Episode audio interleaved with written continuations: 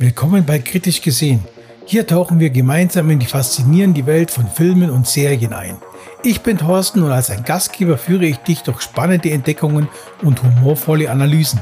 Wir erkunden neue Blockbuster, Indie-Schätze, fesselnde Serien und Klassiker. Schnapp dir eine Tasse Kaffee und begleite mich auf dieser abenteuerlichen Reise durch die audiovisuelle Unterhaltung. Bei Kritisch gesehen wartet ein aufregendes Erlebnis auf uns beide. Los geht's! Ja, ich begrüße dich recht herzlich zu Kritisch gesehen, deinem Podcast, in dem ich mich kritisch mit aktuellen oder klassischen Filmen und Serien so ein bisschen auseinandersetze. In dieser Folge bespreche ich mit dir, wenn du das magst, den Film The Whale, ein wirklich sehr bewegendes Drama über einen Mann, der versucht halt sein Leben in Ordnung zu bringen, bevor es halt zu spät ist. Zusammen werden wir die schauspielerischen Leistungen mal angucken und einfach das Thema von dem Film anschauen und ich werde dir auch meine persönlichen Eindrücke so ein bisschen übermitteln. Ja, der Film The Whale von Darren Aronofsky handelt er von einem Mann äh, namens Charlie, der äh, 270 Kilogramm wiegt und nur noch wenige Tage zu leben hat. Den Lebensunterhalt verdient er mit äh, ja so Online-Schreibkursen und äh, der einzige ja zwischenmenschliche Kontakt besteht eigentlich darin, äh, er hat so eine gute Freundin, die Krankenschwester namens Liz und äh, hat so einen Pizza-Lieferdienst. Da kommt immer der Dan und bringt ihm entsprechend die Pizzas. Charlies größter Wunsch ist es aber, sicherzustellen, dass er eben mit seiner entfremdeten Tochter, äh, der Ellie, dass es dir eben gut geht, bevor er stirbt. Und ähm, dieses Thema ist einfach sehr wichtig für ihn.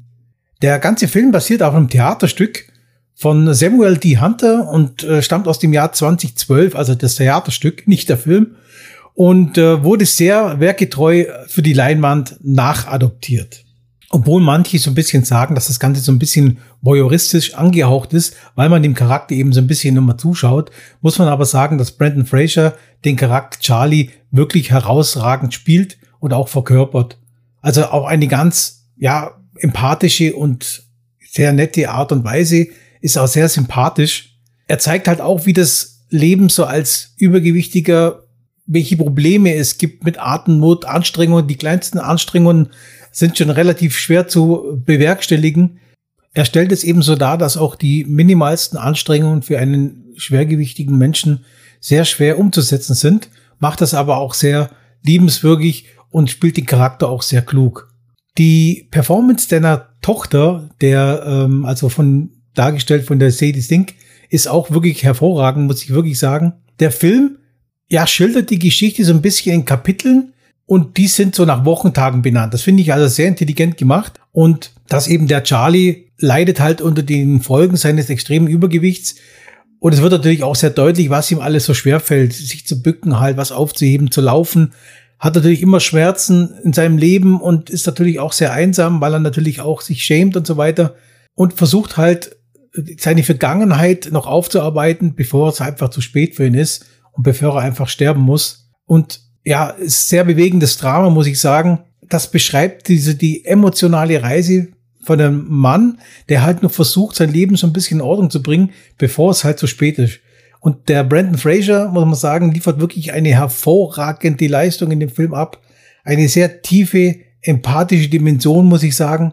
Der Film behandelt halt auch Themen wie, ja, Familie, Verlustängste, Verluste, Einsamkeit, Scham und zeigt halt, wie wichtig es auch wirklich ist, für Menschen da zu sein, die uns einfach, ja, wichtig sind. Ich will jetzt auch nicht zu viel spoilern. Ich wollte eigentlich bloß ganz kurz mal so meine Kritik und meine Eindrücke von dem Film mitteilen. Und äh, ja, ich würde mich freuen, wenn ihr mir da ein paar Informationen zukommen lasst, ob ihr im Kino wart, ob ihr reingehen wollt. Jedenfalls, das war meine Kritik zu The Whale. Ich hoffe, ich konnte dir einen kleinen Einblick in den Film geben und dir meine Sichtweise so ein bisschen darlegen.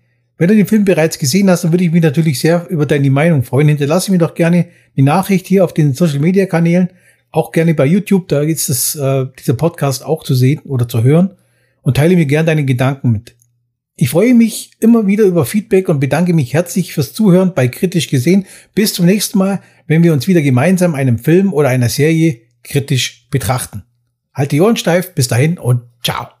Das war's für diese Folge von Kritisch gesehen. Ich hoffe, du hattest Spaß und konntest neue Perspektiven entdecken. Vergiss nicht, diesen Podcast zu abonnieren und mir Feedback zu geben, um gemeinsam noch tiefer einzutauchen. Bis zur nächsten Folge. Bleib neugierig, kritisch und unterhalten. Ich freue mich darauf, bald wieder mit dir in die audiovisuelle Welt einzutauchen. Bis zum nächsten Mal und tschüss.